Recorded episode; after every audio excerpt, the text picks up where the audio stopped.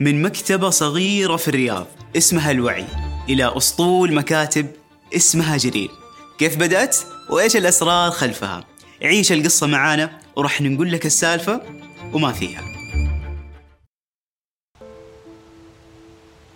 تأسست البداية التجارية للأسرة في حي الملز بالرياض. طبعا رب هذه العائلة زرع فيهم شيئين الشيء الأول والأساسي في الشراكات العائلية وهي كيمياء البقاء اللي تساوي الترابط.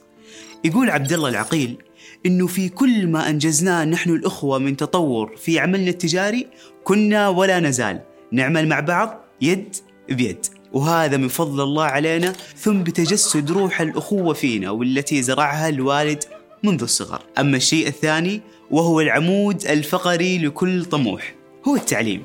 عبد الله يحكي عن والده إنه كان مهتم وحريص على أن نكون دائما مجتمعين وعلى قلب واحد ومتعلمين ونحمل شهادات جامعية. وكان يشرف علينا ويوجهنا ويعمل كل ما في وسعه لنرتقي بمستوانا العملي ونتعلم علوم التجارة قبل أن نمارسها. يقولون ابن الوز عوام ولأن والدهم كان مدير مدرسة فزرع في أبنائه الانضباط وقربه من الكتب والتعليم خلاهم يهتمون بمشروع المكتبة. أسس الأب عبد الرحمن العقيل مكتبة الوعي العربي. وشاركه شقيقه عبد العزيز. وبعدها سعت العائلة لشراء مكتبة صغيرة اسمها مكتبة جرير. كان هذا في عام 1974 وفي قصة حلوة خلف اسم جرير. لأن مقر المكتبة الجديدة جرير قريب من تقاطع شارعين رئيسيين وسط حي الملز. الشارع الأول يحمل اسم جرير. يقطع الحي من الشرق إلى الغرب. والشارع الثاني الفرزدق وكلها أسماء لشعراء عرب. وفي التراث كان غالبا جرير يغلب الفرزدق وهذا ببساطة سر التسمية. أما عائلة العقيل فكانوا شباب واعدين وحالمين. تولى الإخوة محمد وعبد الكريم عبد السلام وعبد الله وناصر العمل في المكتبة. وكان دوامهم يبدأ بعد عودتهم من المدرسة مباشرة. وبكذا هم بأنفسهم أسسوا هذا العمل التجاري ووقفوا عليه إلين صار قصة نجاح. بل حتى بعض التفاصيل والمهام الدقيقة هم اللي نفذوها بأنفسهم. فمثلا ناصر نفذ عمل ديكور المكتبة بنفسه لأن هذه كانت هوايته اللي يجيدها ويستمتع فيها. والمسؤول عن المعرض من ناحية البيع والتنظيم والمحاسبة كان عبد الكريم. وبقية أبطال القصة كانوا طبعا في مهمة بيع وشراء مستلزمات المكتبة. عبد الكريم كان أصغر موظف بالمكتبة فبدأ يشتغل في مكتبة الوعي العربي وهو ما وصل العاشرة من عمره. وحتى هذيك الفترة ما كان يشتغل في المكتبة غير أبناء العائلة فقط. وأول موظف من خارج العائلة اسمه محمد بن أحمد مرشد العصار.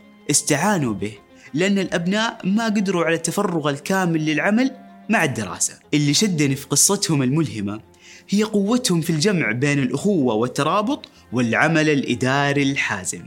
يقول عبد الله اللي كانت وظيفته مسؤول المشتريات. إن كوني المسؤول عن المشتريات والحسابات في مكتبة جرير فإن أول قرار اتخذته يوم صار عمري 19 سنة. فصلت حساب المكتبة عن حسابات الوالد لتنظيم الإدارة المالية بشكل دقيق لاحظ معايا إنه شاب عمره 19 سنة يتخذ قرار إداري بهذه القوة ومثل ما كانوا يتعلمون أساسيات التجارة قبل تطبيقها لكنهم كذلك كانوا يتعلمون الكثير بالتجربة.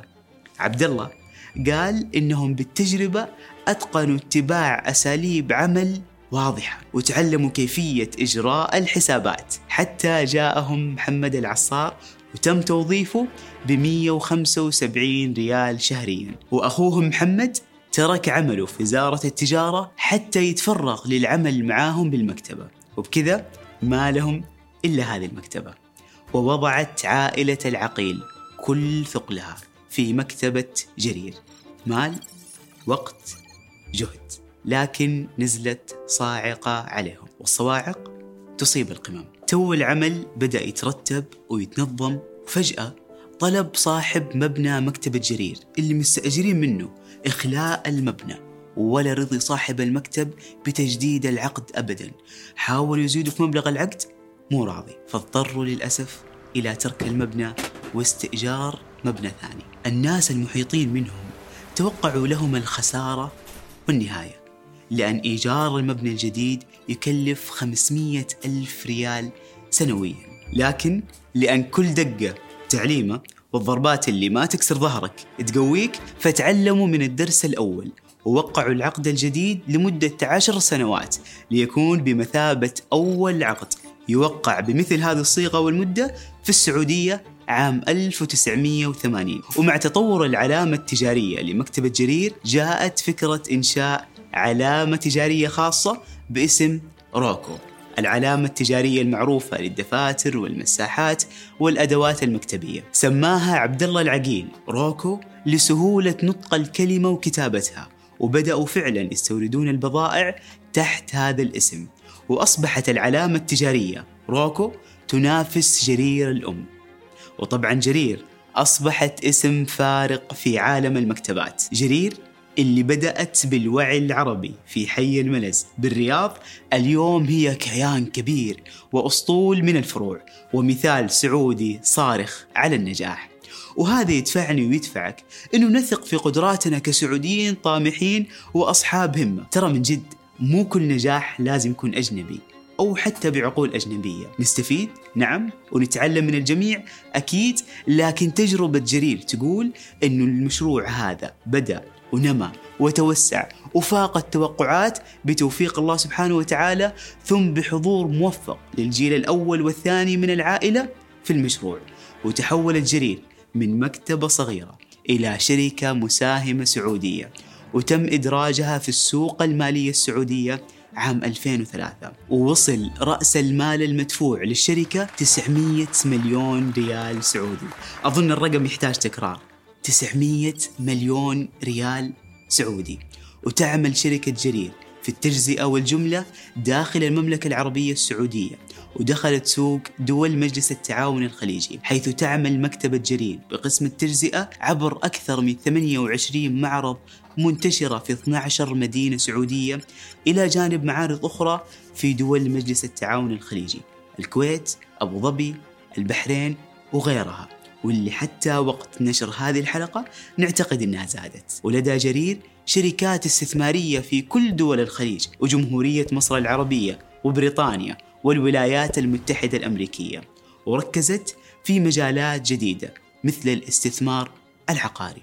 والشركة أفصحت سابقا أنه يمتلك 14 مستثمر أكثر من 61% من رأس مال الشركة البالغ 90 مليون سهم وما توقف الطموح إلى الآن. فعائلة العقيل تعمل في جرير على أن تكون أكبر دار نشر عربية في مجالات متخصصة وتعد رائدة في ترجمة الكتب الإدارية التي زودت السوق العربي بالمئات من هذه الكتب. اليوم أول ما تفكر تشتري كتاب تجي جرير مباشرة في بالك. وهذا بفضل الله ثم السمعة الرائعة والعلامة التجارية الممتازة اللي صنعتها جرير وتوسعت مجالات التجارة في جرير بشكل ملفت وأصبحت رائدة في الأدوات المكتبية والمدرسية وألعاب الأطفال والوسائل التعليمية والمطبوعات والكتب العربية والإنجليزية وتجارة أدوات الرسم والأدوات اليدوية ولوازم أجهزة الحاسب الآلي وتطبيقاتها وحتى تجارة أجهزة الهواتف النقالة ومستلزماتها والأجهزة السمعية والبصرية وأجهزة التصوير كذلك. وصيانة أجهزة الحاسب الآلي والأدوات الإلكترونية. وتعمل الشركة على قطاعين تشغيليين هما التجزئة والجملة. وجميع معارض الشركة تحمل الاسم التجاري مكتبة جرير. وإذا في دروس لنا من إلهام وتجربة هذه العائلة فأول درس إن التجارة العائلية بركة وتماسكها أبقى وأدوم. أما الدرس الثاني إن أفضل استثمار هو أنك توظف قدراتك في مشروع. كيف تقدر تفيد وطنك وعائلتك واللي حولك من مميزاتك؟ مثلا إذا كنت مهتم بالديكور كيف تقدر تتولى مساعدة منزلك في هذا الأمر؟ إذا كنت محاسب كيف تقدر تساعد في هذا الجانب؟ وتوزيع الأدوار بين الفريق كل واحد حسب مهارته وموهبته. أما الدرس الثالث وهو أنه العمل والتعليم لا يتعارضان بل بالعكس قد يكون شيء مفيد وضروري جدا. يعني أنت مثلا كطالب لا تقول ما راح أدخل سوق العمل إلا بعد التخرج، ما في مانع ابدا إنك تشتغل وتتدرب أو تتطوع وأنت على مقاعد الدراسة، على الأقل في الإجازات، راح تتعلم من جلسة يوم واحد على الكاشير ربما أكثر من بعض القراءات والدراسات، وبتعرف من مقابلتك للزباين أكثر من سماع بعض المواد الصوتية. التطبيق يخليك تقفز وتنمو وتتطور. أما الدرس الأخير ففي نوع من العمل التجاري لا ينجح بشكل باهر إلا بشركاء اللي يشتغل لوحده تكون خطوته ثقيلة ومخاطره عادة أكبر. لكن لما يكون في عقلين اللي يفكر واللي ينفذ اللي يبيع واللي يسوق اللي يهندس واللي يوزع تكون بكذا الشراكة متكاملة وناضجة. وكل واحد يكمل نقص الآخر. تقرأ في شخصية ناس كثيرين ما اشتغلوا في التجارة إلا وكان معاهم شركاء. بيل جيتس ستيف جوبز مارك زوكربيرج كلهم معاهم شركاء ساعدوهم يقفزون بمشاريعهم إلى الأعلى. عاد هذه السالفة وما فيها. ألقاك دائما على خير وفي خير. السلام عليكم.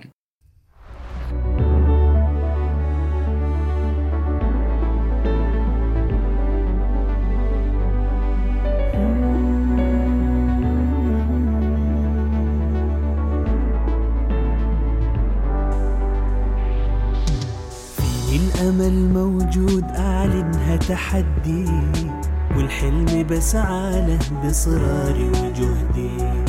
للمجد للعليا همتنا تنادي وطموحنا القمة